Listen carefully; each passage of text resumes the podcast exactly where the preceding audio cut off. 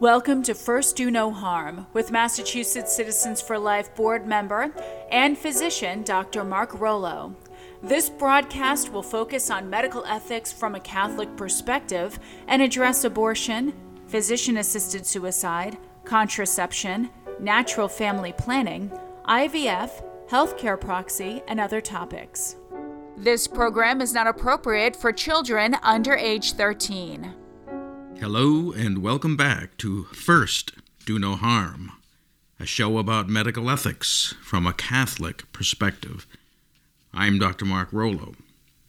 In the last two programs, I highlighted The Sexual State, a brilliant book by Jennifer Roback Morse. I also discussed how much of what was described in this text was predicted by Saint Pope Paul the Sixth, who made four prophecies in his controversial encyclical Humanae Vitae in nineteen sixty-eight. Today, I will further describe the fruit of the Holy Spirit which grew from Humanae Vitae, namely modern natural family planning and its medical applications, as well as the spiritual ramifications of Saint John Paul the Second's great work. That work was entitled Theology of the Body. I will end this particular program with part one of my interview with Kathy Rivet, who is one of the most knowledgeable educators of modern natural family planning in the world today. Let us first begin, as always, with prayer. For as stated by the U S Catholic bishops, only with prayer, prayer that storms the heavens for justice and mercy, prayer that cleanses our hearts and souls, will the culture of death that surrounds us today be replaced by a culture of life. Psalm one twenty-seven, verses three through five. Behold, children are a heritage from the Lord. The fruit of the womb, a reward. Like arrows in the hand of a warrior, are children of one's youth. Blessed is the man who fills his quiver with them. He shall not be put to shame when he speaks with his enemies in the gate. Almighty and ever-living God, we pray that we never see new life as a burden to be disposed of or grudgingly accepted. Rather, help us to see children as a blessing, as arrows to defeat the enemies of selfishness and loneliness. We ask this in Jesus' name. Amen. As I previously mentioned, in order to understand how we have slid so far as a culture, Doctor Roback Morse gives three explanations. Number one, the separation of sex from childbearing, that is, contraceptive etiology. Number two, the separation of both sex and childbearing from marriage, that is, the divorce etiology. Number three, the elimination of all distinctions between men and women, except those that individuals explicitly embrace, that is, the gender etiology. I believe that one logically flows into the next. Increasingly available contraception made sex outside of marriage more likely, and the resulting infidelity led to a dramatic decrease in intimacy and rise in divorce. Contraception also led to abortion as a backup for failed contraception. Sterility of sex reinforced the delusion of sameness between men and women. This coincided with a warped sense of feminism which sought equity rather than equality, sameness rather than complementarity. This is the gender etiology, gender confusion, which exists today. These events would not have surprised Pope Paul the Sixth. He prophesied them in Humanae Vitae. He was a sign of contradiction. As I mentioned before, Pope Paul the Sixth made four prophecies in Humanae Vitae. The first prophecy was that if the Church's teaching on contraception were ignored, there would be an increase in marital infidelity and a general moral decline. Pope Paul the Sixth's second prophecy was the loss of respect for women. It is truly ironic that so-called reproductive rights have been hailed as a boon for women when the reality is a rise in exploitation, abandonment, and impoverishment of women. As stated in Humanae Vitae, it is to be feared that husbands who become accustomed to contraceptive practices will lose respect for their wives. They may come to disregard their wives' psychological and physical equilibrium and use their wives as instruments for serving their own desires. It is noteworthy that Pope Paul the Sixth talked about contraception leading husbands to disrespect their wives. The disrespect goes even further, such that contraception weakens commitment so much that a huge percentage of men and women do not even become husbands and wives. Instead, they cohabitate, each of them with an eye on the exit, in case the test drive doesn't go well.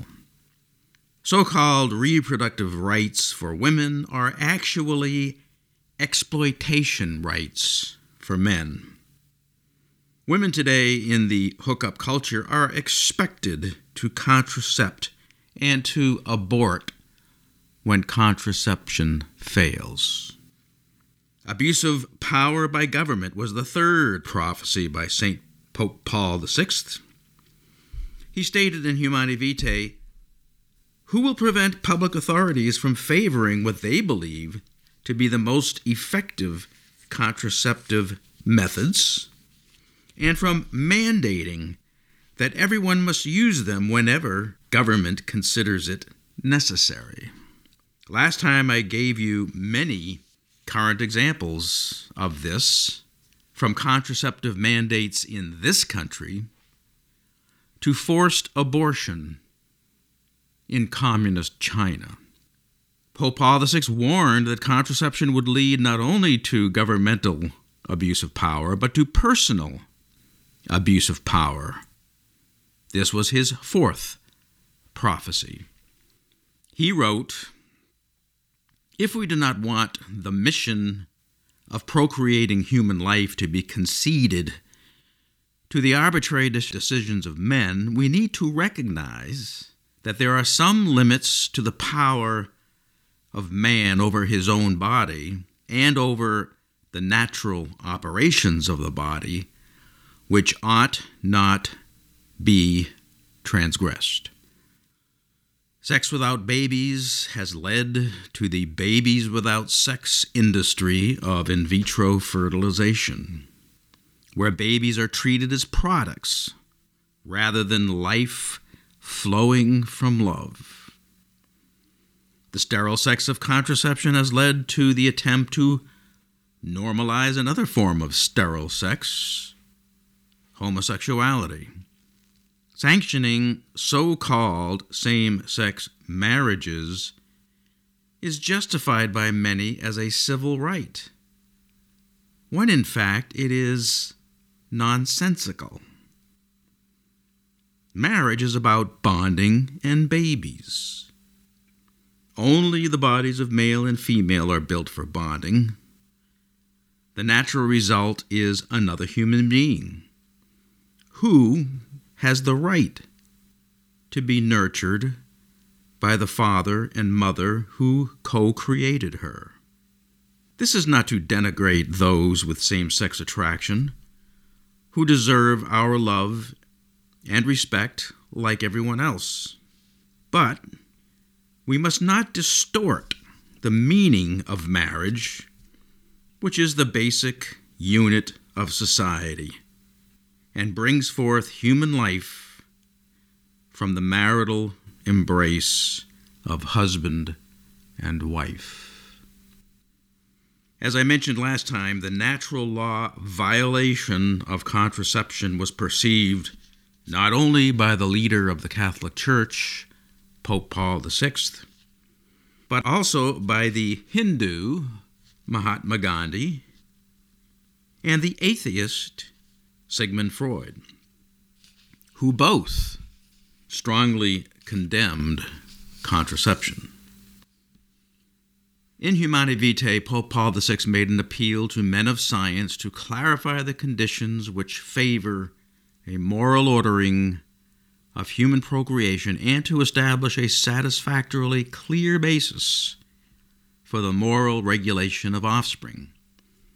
Pope Paul the Sixth further challenged men of science to show that no true contradiction exists between the divine laws for transmitting life and those for fostering true conjugal love.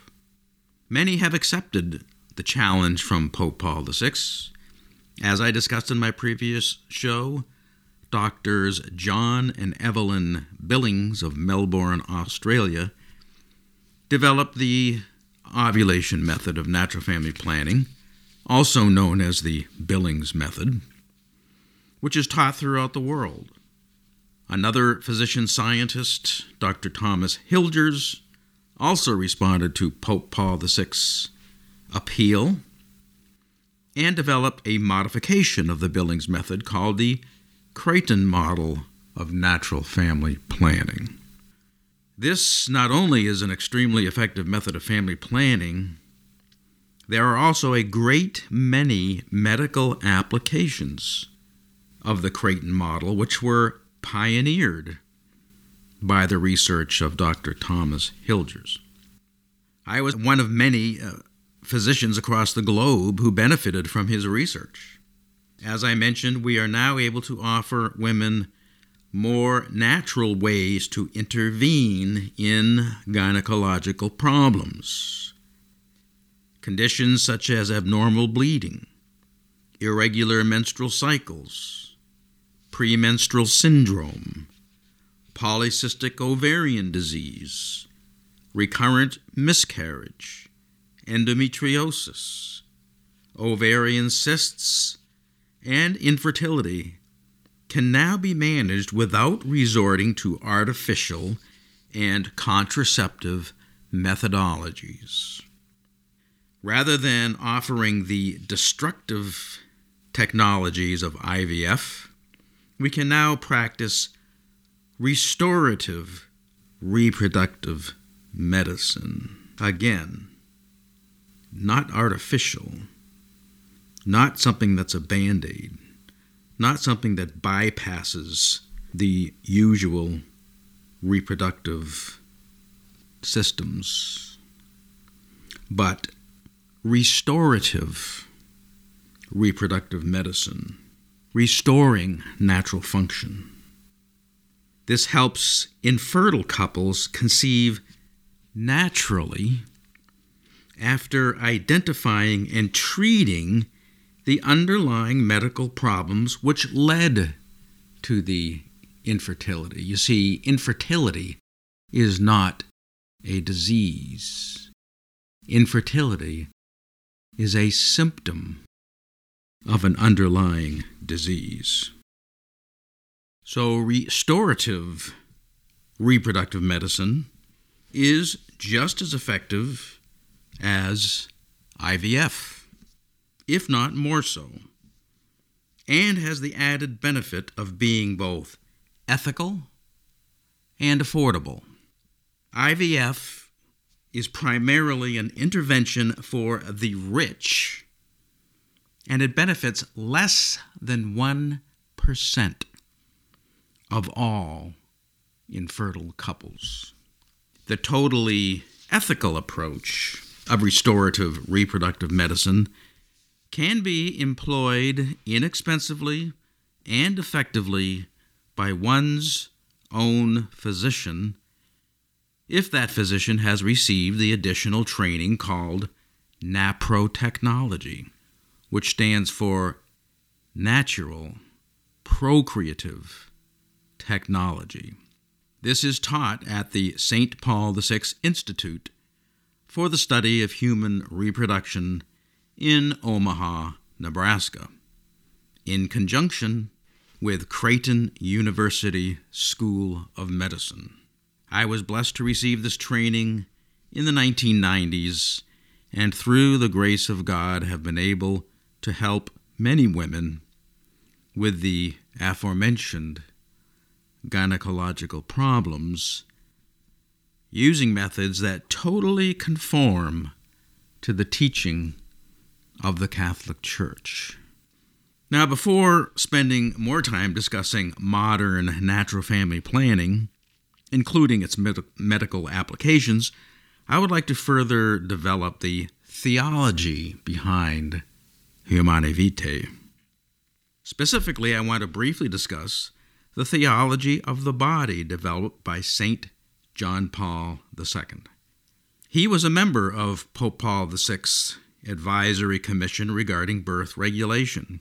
His beautiful work, Theology of the Body, fleshed out the concepts contained in Humanae Vitae. That encyclical spelled out church doctrine, but theology of the body further portrayed the beauty of the doctrine. Here are the basic concepts of theology of the body. God is love, Saint John tells us. More specifically, God is a communion of love. Father, Son, and Holy Spirit. Marriage, likewise, is a communion of love. Man, woman, and child.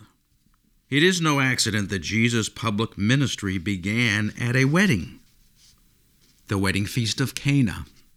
Just as Jesus changed water into wine, he transformed marriage to the level of a sacrament. And just as God's love is total gift, married love should be total gift of husband and wife to each other, without reservations and without barriers.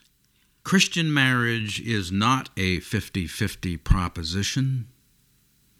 It is one hundred one hundred. Sex using contraception can never be total gift because it withholds fertility. Contraception separates the unitive and procreative meaning of sexual intercourse in a way that natural family planning never does, even when the couple is using the method to avoid pregnancy. The perfect one-flesh union of their bodies is an icon to the openness to life. Adam and Eve experienced a communion of persons when they were naked without shame. They loved rightly as God loves. They covered themselves after the fall because they had become afraid and ashamed. They had become users of the others, no longer pure lovers.